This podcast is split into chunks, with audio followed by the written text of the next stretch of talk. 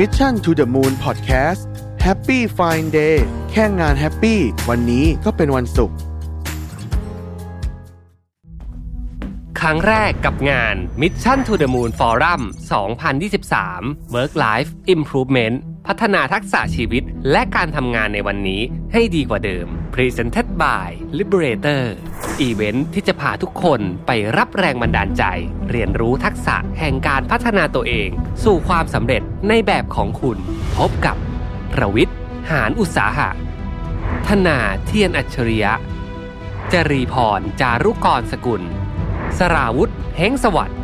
สรกล อดุลยานนท์และ speaker อีกมากมายใน 9 session 4 เวิร์กช็อป ที่คัดสรรเนื้อหามาเพื่อคนทำงานโดยเฉพาะ พบกันวันเสาร์ที่ 27 พฤษภาคมนี้ ที่สามย่านมิตรทาวน์ฮอลล์ สามารถซื้อบัตรร่วมงานได้แล้ววันนี้ทาง Zipevent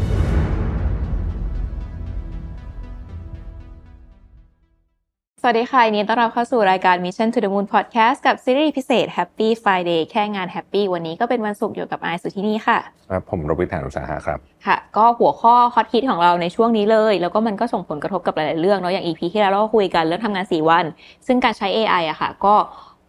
เป็นเขาเรียกว่าเป็นเครื่องมือที่อืมมีผล เยอะมากในการที่จะช่วยให้หลาย ๆ เรื่องมันเกิดขึ้นเนาะแล้วก็ตอนนี้มันก็มี AI tools ใหม่ ๆ แบบขึ้นมาเยอะมาก ก็มีหลาย ๆ คนค่ะที่ฝากคำถามมาจากทั้งบ้านด้วยแล้วก็พนักงานหลาย ๆ คนที่รู้สึกว่าเฮ้ย AI มันจะแย่ง เขาเรียกว่าอะไรแย่งงานอืมพนักงานออฟฟิศหรือแบบจะทำให้เราตกงานไหมอะไรเงี้ยจริงๆ น้องๆ ก็มีการคุยกันขำๆ เพราะตอนนี้ก็เริ่มใช้เพราะพี่แทบก็ส่งเสริมให้ใช้แบบลองทดลองดูเนาะพวกเทคโนโลยีแบบนี้จะ Chat GPT อะไรอย่างเงี้ยค่ะอืมก็รู้สึกว่าเออมันจะแย่งงานเราหรือเปล่าอะไรเงี้ยก็มีคำถามมาเนาะถามพี่แท็บว่าแบบพี่แท็บใช้ AI หรือว่า Chat GPT ในการทำอะไรบ้าง และเห็นความแตกต่างของการทำงานเนี่ยเปรียบเทียบกับก่อนหน้านี้กับตอนนี้ที่ใช้แชทอะไรเงี้ยค่ะ มันแตกต่างกันมากน้อยยังไงเยอะไหมอืม ครับเอ่ออันอันแรกเลยต้องบอกก่อนว่า วันนี้เราคงไม่ได้พูดถึงดีเทลในเรื่องของโครงสร้างของ AI หรือว่าเรื่องเทคนิคเนี่ยแต่ใครสนใจเรื่องนี้ ไปดูคลิปที่พี่สัมภาษณ์ดรแป้งอืมนะฮะค่ะอืมดีมากคือ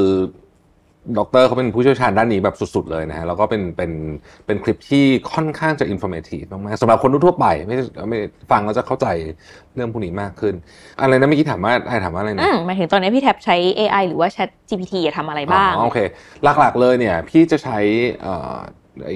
GPT ตอนนี้ตอนนี้มันสี่นะ GPT-4 GPT-4 นะอืมทำพวกอย่างเช่นยกตัวอย่างนะครับอย่างที่พี่ใช้เนี่ยล่าสุดที่เป็น use case จริงๆเลยคือพี่แปลหนังสือตัวเองอะเนาะเป็นจากภาษาไทยเป็นภาษาอังกฤษนะฮะค่ะ แล้วก็ใส่รูปอะไรเงี้ยเดี๋ยวเตรียมไปขายเป็นอีบุ๊กในใน Kindle นะครับอืมซึ่งซึ่งมันทำเร็วมากเลยแป๊บเดียวก็เสร็จละค่ะนะคือเราลองคิดดูว่าจะแปลหนังสือจากเล่มหนึ่งจากภาษาไทยเป็นภาษาอังกฤษเนี่ยเอ่อมันใช้เวลาปกติมันต้องมีนักแปลหนึ่งคนบรรณาธิการหนึ่งคน คนทำกราฟิกหนึ่งคน อันนี้ก็คือ Chat GPT กับ Mid เอ่อไม่ใช่ GPT-4 กับ Mid Journey จบค่ะเอิ่มถามว่ามันมันแปลได้ดีขนาดไหนนะฮะอันดับแรกดีกว่า Google Translate อันนี้ขอยืนยันนะฮะเอ่อเอ่อ แต่แปลไทยเป็นอังกฤษเนี่ยดีมากคือดีระดับอืมที่ว่าแทบไม่ต้องแก้เลยอะหรือถ้าอยากแก้จริงให้ใช้บอทตัวชื่อ Quillbot แก้ก็ได้ดีประมาณนั้นประมาณนั้นเลยนะครับแต่ว่าถ้าเกิดแปลอังกฤษเป็นไทยเนี่ยยังไม่ค่อยดีเท่าไหร่อันนี้ต้องบอกอย่างนี้ก่อนนะฮะแต่พวกนี้มันเก่งขึ้นตลอดแหละนะนี่ยังไม่ได้เล่น Microsoft Copilot หรืออะไรพวกนี้เลยนะ Canva AI ก็ยังไม่ได้เล่นอย่างจริงจังแต่ว่าเห็นเห็นคนไปลองเล่นมาแล้วบอกว่าโคตรเจ๋งเหมือนกันเนี่ยนะฮะอืมก็จะวนๆอยู่กับพวกนี้เพราะว่างานพี่มันเป็นงานที่เกี่ยวข้องกับตัวอักษรเยอะ เนาะมันก็มันก็จะมีประโยชน์มากเพราะพวกนี้มันเป็น language ค่ะเร็วใช่ไหมฮะอีกอันหนึงที่เล่นบ่อยๆก็คือ Mid Journey Mid Journey เอาไว้ทำแบบ นอกจากทำหนังสือรูปในหนังสือแล้วก็ไปทำพวกแบบเอิ่มทำ mood board อะไรอย่างเงี้ยเวลาพี่จะคุยกับทีมน้องๆว่าแบบเออพี่อยากได้ mood ประมาณเนี้ยสมัยก่อนไม่รู้จะพูดยังไงนะอืมใช่เดี๋ยวนี้ให้เอ่อมิดเจอร์นี่ทำให้ก่อนนะพี่ก็ทำก่อนพี่บอกเออพี่อยากได้ประมาณอย่างเงี้ยอืมก็ก็ก็ก็ช่วย ให้อธิบายได้ง่ายขึ้นนะครับโดยสรุปก็เนี่ยใช้ 2 ตัวนี้แหละเป็นหลัก เพราะว่าตัวอื่นกำลังรออยู่ เชื่อว่า Microsoft Copilot เดี๋ยวพอได้เล่นจริงๆ เราก็น่าจะใช้เยอะขึ้นเหมือนกันอืมค่ะ แล้วมันก็ช่วยจากที่ฟังมาแล้วมันก็ช่วยเรื่องของพอระยะเวลาในการทำงานละกันอย่างเงี้ยเหมือนให้เราช่วยคิดเรื่องอื่น แล้วก็มันเหมือนเป็นผู้ช่วยในการตั้งไอเดียขึ้นมาก่อน แล้วเราก็เอาไปคุย ใช่จริงๆทำสคริปต์อ่านบางตอนพี่ก็ใช้ ChatGPT เขียนทุกวัน ไม่แล้วค่ะแต่ว่าเราก็ต้องใช้ประสบการณ์เราไปคู่ใช่ควบคู่ไม่งั้นมันจะไม่รู้จะอ่านด้วย create ชื่อมายังไงนะอ่าใช่คืออันนี้เอาไว้เป็น guideline สมมติอืมพี่บอกว่า ไหนลอง list ความเสี่ยงอืมห้าอย่างของอุตสาหกรรมประมงมาอย่างเงี้ย คือถ้าเป็นสมัยก่อนนะเราไม่รู้คิดไม่รู้จะยังไงกับมันเหมือนกันนึกออกไหมอืมไปหา Google มันก็จะไม่ได้คำตอบเป๊ะๆแบบเนี้ยใช่ค่ะอันเนี้ยคือสมมติพี่อยากจะพูดเรื่องอุตสาหกรรมประมงเนี่ยพี่ก็ให้ ChatGPT ขึ้นเหมือนเราโยนดี๋วคำพี่ถามพูดต่อกับมันได้อะโยนไอเดียกับมันได้ใช่ใช่ค่ะ แล้วพออย่างเงี้ยพี่แท็บมองว่าแบบอะตลาดแรงงานของคนที่เป็นคน ธรรมดาเลยเนี่ยมนุษย์เราเนี่ย พอมันมีพวกเครื่องมือแบบนี้เข้ามาแล้วมี AI เข้ามาในอนาคตพี่แท็บคิดว่ามันจะเป็นยังไงคะอันนี้คาดคาดการณ์นะอืมหนึ่งสำหรับคนที่ทำงานที่ white collar job อะใช้คำนี้แล้วกันนะ white collar job เนี่ยบางฟังก์ชันของคุณเนี่ยจะถูก replace ด้วย AI แน่นอน เพราะมันเก่งกว่าเราเยอะนะฮะพี่ยกตัวอย่าง นักแปลอ้าวนักแปลแล้วกันค่ะนะครับ ถ้าคุณแปลหนังสือแบบกลางๆ ทั่วๆไป อันเนี้ยมีความเสี่ยงสูงมากนะฮะสูงมากจริง ๆนะครับ แต่ถ้าคุณเป็นนักคนที่แปลเฉพาะทางที่จำเป็นจะต้องเข้าใจบริบทเพื่อเลือกคำศัพท์ให้ถูกต้องนะครับเช่นวรรณกรรมบางประเภท หรือว่าหนังสือเฉพาะทางเช่นแพทย์เพิร์ดอะไรแบบเนี้ยไอ้แบบนี้ยังไม่เป็นไร เพราะว่ามันยังไม่ AI พวกนี้มันยังไม่เก่งถึงขนาดนั้น แต่ถ้าให้เรามองไกลอีกนิดนึงอะมันอยู่บนความเสี่ยงอืมใช่ไหมอะไรที่มันเริ่มทำได้แล้ว ยังไม่เก่งเนี่ย วันหนึ่งมันจะเก่งมากใช่เพราะมันได้รับข้อมูลไปเรื่อยๆมันก็จะเริ่มเก่งใช่เริ่มเรียนาจะรู้เก่งมากเพราะฉะนั้นเนี่ย อย่างเงี้ยเราก็ต้องคิดต่อว่าเราจะทำยังไง เพื่อจะเพิ่ม value ของตัวเองนะครับถ้าใครเคยอ่านหนังสือเรื่อง bullshit jobs นะเป็นหนังสือที่ดีมากหนึ่งเลยนะฮะคือเขาบอกว่างานมันครึ่งหนึ่งในบริษัทเนี่ยมันไม่จำเป็นต้องมีก็ได้อืมมันมีอยู่ตรงนั้นนะเพื่อ justify การมีอยู่ของมันแค่นั้นนะนะฮะ report บางอ่านบางอย่างไม่มีคนอ่าน การเช็คของบางอย่างอะจริง ๆ มันไม่ต้องเช็คก็ได้ ถ้าเกิดว่ามันมี AI เข้ามาแล้วนะครับอืม การคำนวณบางอย่างที่มีหลักการที่ชัดเจน อย่างเงี้ย AI ทำได้เลยอืมแน่นอนอยู่ค่ะแล้วนะฮะการดึงข้อมูลมาเพื่อ present คือคือมันมีของเยอะมากในออฟฟิศเนี่ยในในในในการทำงานออฟฟิศเนี่ยที่ AI ทำได้ เพราะฉะนั้นเราต้องตั้งคำถามว่าคำถามคือ AI จะมาแย่งงานคนไหม ตัว AI เองเองจริงๆอะไม่ แต่คนที่ใช้ AI ได้เนี่ย มีโอกาสจะมาแย่งงานเราถามว่าอืมทำไม เพราะว่า จากที่เขาจะต้องใช้คนสิบคน ถ้าเขาเทรนคนที่ใช้ AI ขึ้นมาได้เนี่ยสามคนอืมงานเท่าเดิม นี่นี่ค่ะคือความหมายของมาแย่งงานนะฮะเอ่อคือไอ้ตำแหน่งนั้นมันยังมีอยู่แหละ เพียงแต่ว่าใช้ AI ปุ๊บมันเพิ่ม productivity ไปมโหฬารมันก็เลยมันก็เลยเหมือนกับว่าเราแย่งงานนั่นเองนะครับดังนั้นคนที่ใช้ AI เก่งๆ จะมาแย่งงานคนที่ใช้ AI ไม่เป็นหรือไม่สนใจ อันเนี้ยพี่ค่อนข้างมั่นใจว่าจะเกิดขึ้น บิลเกตส์เพิ่งเขียนจดหมายความยาวเจ็ดหน้าออกมาแล้วเราก็พูดถึงเนี่ยแหละ the the age of the era of AI has begun แล้วก็บอกบิลเกตส์บอกว่าไม่เคยมีอะไรที่ทำให้เขาตื่นเต้นได้มากเท่าตอนที่ก่อนที่จะไปทำเอ่อเขาเรียกว่า graphic unit interface ไม่รู้ว่าเอ่อที่ปี 1980เนี่ยเขาเจอนะ แล้วมันก็คือต้นแบบของพวก Windows นี่แหละ พวก OS ทั้งหลายเนี่ยนั่นคือความตื่นเต้นที่สุดของเขาครั้งที่หนึ่งค่ะครั้งที่สองคือเขาบอกว่านี่แหละ การมาถึงของ Chat GPT AI แล้วก็ AI อื่นๆด้วยเนี่ยคือ บิลเกตส์เนี่ยเขาเป็นคนที่ระมัดระวังมากนะเวลาจะให้ forecast อะไรพวกนี้เนี่ยนะคือไม่ใช่ว่าเขาไม่เคยผิดเขาก็เคยผิดแต่ว่า การที่เขาพูดเรื่องนี้เนี่ย มันก็ทำให้ทุกคนรู้สึกว่าเฮ้ยอืมคราวนี้มันคงจริง แล้ว AI เนี่ยมันไม่เคยอยู่ในแพลตฟอร์มที่คนทั่วๆไปเข้าไปใช้ได้แบบนี้อืมปกติมันเข้าเข้าถึงยากมันเฉพาะเฉพาะบางกลุ่มมากใช่ค่ะแต่ตอนนี้มันเป็นพี่ใช้คำว่าเปิดมาก democratization of AI นะอืมคือการเข้าถึงอย่างเป็นประชาธิปไตยเลยคือใครก็เข้าถึงได้เนี่ย แต่ใครที่ไม่ใช้หรือองค์กรไหนที่ไม่ใช้เนี่ย มีแนวโน้มจะเห็น ใช้คำว่าอะไรเดียเห็นตัวเองอะตามคนอื่นไม่ทัน เพราะพวกนี้มันเป็น productivity tools มันเพิ่มค่ะประสิทธิภาพในการถือทำว่างานเร็วมากมันก็เร็วมาก คือมันไม่ใช่มันไม่ใช่เอ่ออะไร magic wand แบบว่ามาถึงปุ๊บแล้วแก้ไขได้ทุกปัญหาไม่ใช่นะไม่ใช่นะยังไงว่ามีคนทำงานอยู่เยอะแต่ว่า มันแก้ปัญหาได้หลายเรื่องนะฮะโดยเฉพาะ repetitive task เนี่ยอันเนี้ยคืออันเนี้ยแน่นอนเลยนะฮะว่ามันแก้ปัญหาได้ค่อนข้างชัวร์อืมใช่พอมันมาอย่างเงี้ยเราก็รู้สึกว่ามันเป็นเรื่องที่น่าตื่นเต้นจริงๆพี่แท็ปก็พูดประเด็นเนี้ยในหลายๆเอ่อ episode ของ Mission แล้วว่ามันแบบควรจะคือสร้างความตระหนักให้กับมันในการมาถึง แล้วก็พนักงานหรือว่าองค์กรเองอะก็ควรที่จะแบบได้เริ่มทดลองใช้ และในการปรับตัวที่จะนำมันมาใช้อะค่ะพี่แท็ปมีข้อแนะนำยังไงไหมคะว่าแบบองค์กรเนี่ยควรจะปรับตัวยังไงในการที่ AI มันมาแล้วอืม อืมสำหรับองค์กรเองอะนะพี่คิดว่าควรจะมีแผนแม่บท แล้วมันก็มีผู้เชี่ยวชาญหลายคน ซึ่งเขาอยู่ในแวดวงนี้มานานแล้วนะครับเอาเอาเอาพวกที่เชี่ยวชาญจริงๆนะในในเวลาแบบนี้มันจะมีเชี่ยวชาญปลอมเยอะนะฮะเขาเลือกคนที่เก่งจริงเนี่ยเขาอยู่มานานแล้วเนี่ยคนองค์กรขนาดใหญ่ต้องวางแผนแม่บทเลย จริงๆเขาก็ใช้อยู่แล้วแหละในหลายองค์กรก็ใช้ AI อยู่บ้างแล้วนะครับค่ะในการยกตัวอย่างพี่เอ่อเอ่อ demand เอ่อ supply demand planning อะพวกเนี้ยนะฮะพวก planning อะไรพวกนี้เขาใช้ AI ทำอยู่แล้วอืมลองนึกถึง retail ที่เขามี SKU เป็นแสน SKU อะอืมเขาไม่ใช้คน key Excel แน่อืมๆเพราะโปรแกรมพวกนั้นน่ะมันก็คือ AI นั่นแหละค่ะมันเป็นการ predict นะฮะจากข้อมูล แต่ว่าคราวนี้มันจะลงไปถึง everyday activity ของคนเยอะมากๆ presentation เขียนอีเมลนะครับ จัดการ inbox นะฮะอะไรแบบเนี้ยค่ Microsoft Copilot ที่ดูเห็น demo ดูเขาแบบ โอ้โห มันเก่งมากเลยอะอืมคือมันแบบ มันทำอะไรได้เยอะมากจริงๆเพราะฉะนั้นเนี่ยเราเองก็ต้องคือสำหรับคนทั่วๆไปนะสำหรับองค์กรควรมีแผนแม่บทค่ะสำหรับคนทั่วๆไปต้องใช้ฮะอืมก็คือฝึกนี่แหละเป็นทักษะหนึ่งใช่ในการฝึกคือจริงๆอะทักษะตอนนี้คือการ adapt ใช้คือบางคนอาจจะรู้สึกว่าแบบเอ้ยเรายุ่งหรือแบบเอ้ยเรากลัวยังไม่มีเวลาเรียนรู้มัน แต่ถ้าเราไม่ได้เรียนรู้มาสักทีเราจะไม่ได้ทดลองอีใช้กหน่อยจะเนาะว่างมากเลยถ้าไม่ได้เรียนรู้อะอืมจริงเออ ใช่ค่ะเพราะฉะนั้นเนี่ยทักษะที่ในการที่จะไปใช้งานมันเนาะก็คือลองใช้ดูมันเหมือนทดลองโปรแกรมใหม่ๆ ใช่ มันคือการลองใช้ดูแหละแล้วแต่ละคนก็จะค่อยๆฝึกไปๆใช่แล้แต่วก็มันจะเป็นความเคยชินด้วยนะพี่แท็บเหมือนเราเคยชินกับการที่แบบอะสมมติเขียนอีเมลเงี้ยเราก็เคยชินกับการที่แบบอะเราเขียนไป แต่ว่าพอมันมีอันเนี้ยต้องมาแบบใช้มันในการมาปลักอินด้วยอะไรอย่างเงี้ยค่ะ มันก็อาจจะต้องมีความเขาเรียกว่าอะไรอะเหมือนเปลี่ยนวิถีนิดนึง อืม อืมอืมใช่ใช่ แล้วเราจะได้ไปทำอย่างอื่น คือบางทีเรารู้สึกว่าเฮ้ยเราทำเรื่องเนี้ย แป๊บเดียวแหละ แต่จริง ๆ แล้วถ้าคุณได้ผู้ช่วย หรือ AI พวกเนี้ยมาทำอะมันเสร็จเร็วยิ่งกว่าเดิมอีก เร็วกว่าเดิมมากอืมเร็วกว่าเดิมมากเอ่ม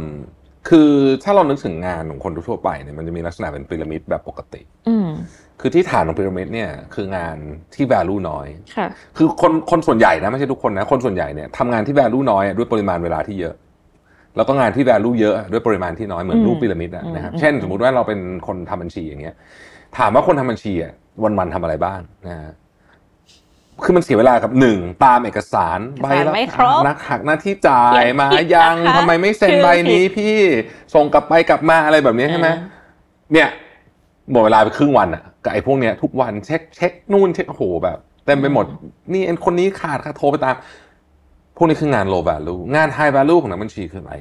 เอาไอ้ตัวเลขทั้งหมดที่เขามา แล้วมันเล่าเรื่องว่ามันเกิดอะไรขึ้นบ้าง ตอนเนี้ยสถานการณ์ของเรากำลังเป็นยังไงตัวเลขมันดูเหมือนจะดีนะเฮ้ยแต่มันมีข้อควรระวังว่าอะไร risk อยู่ตรงไหนอืมนี่คือวิเคราะห์มานี่คือการวิเคราะห์ตัวเลข ซึ่งถามว่าคนปกติมีเวลาทำไม่ค่อยมีอะน้อยอืมทำก็ทำไปแบบอย่างนั้นงั้นเพราะว่ามันไม่มีเวลาไงมันยุ่งอืม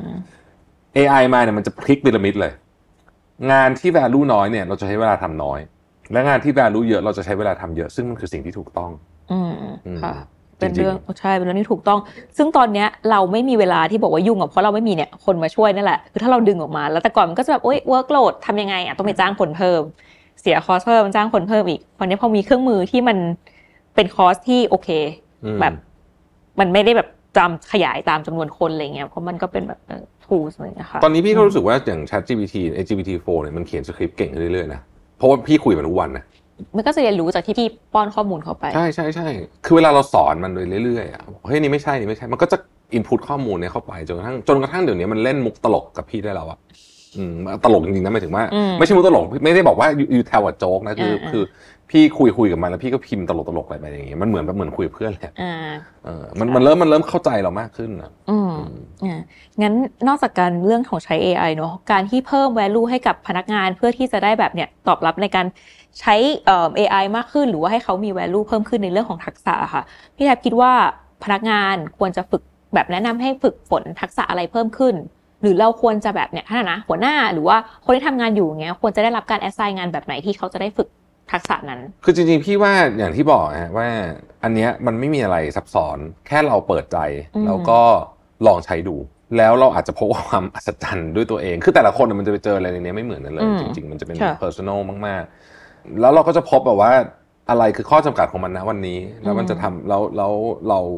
เราดีไซน์การทำงานของเราแบบไหน แต่ว่าถ้าถามว่าจะฝึกยังไงใช่ไหมคือ พี่ว่าเปิดโอกาสให้มีเวลาลองเล่นดูหน่อยอะแค่นั้นแหละอืมอืมเออแล้วก็คอยกระตุ้นกันซึ่งกันและกันเนาะมคือค่ะคือเวลาเราอยู่ในบรรยากาศที่ทุกคนมันแบบใช้ Chat GPT ทุกวันอะไรแบบหรือหรืออะไรก็แล้วแต่เนี่ยนะ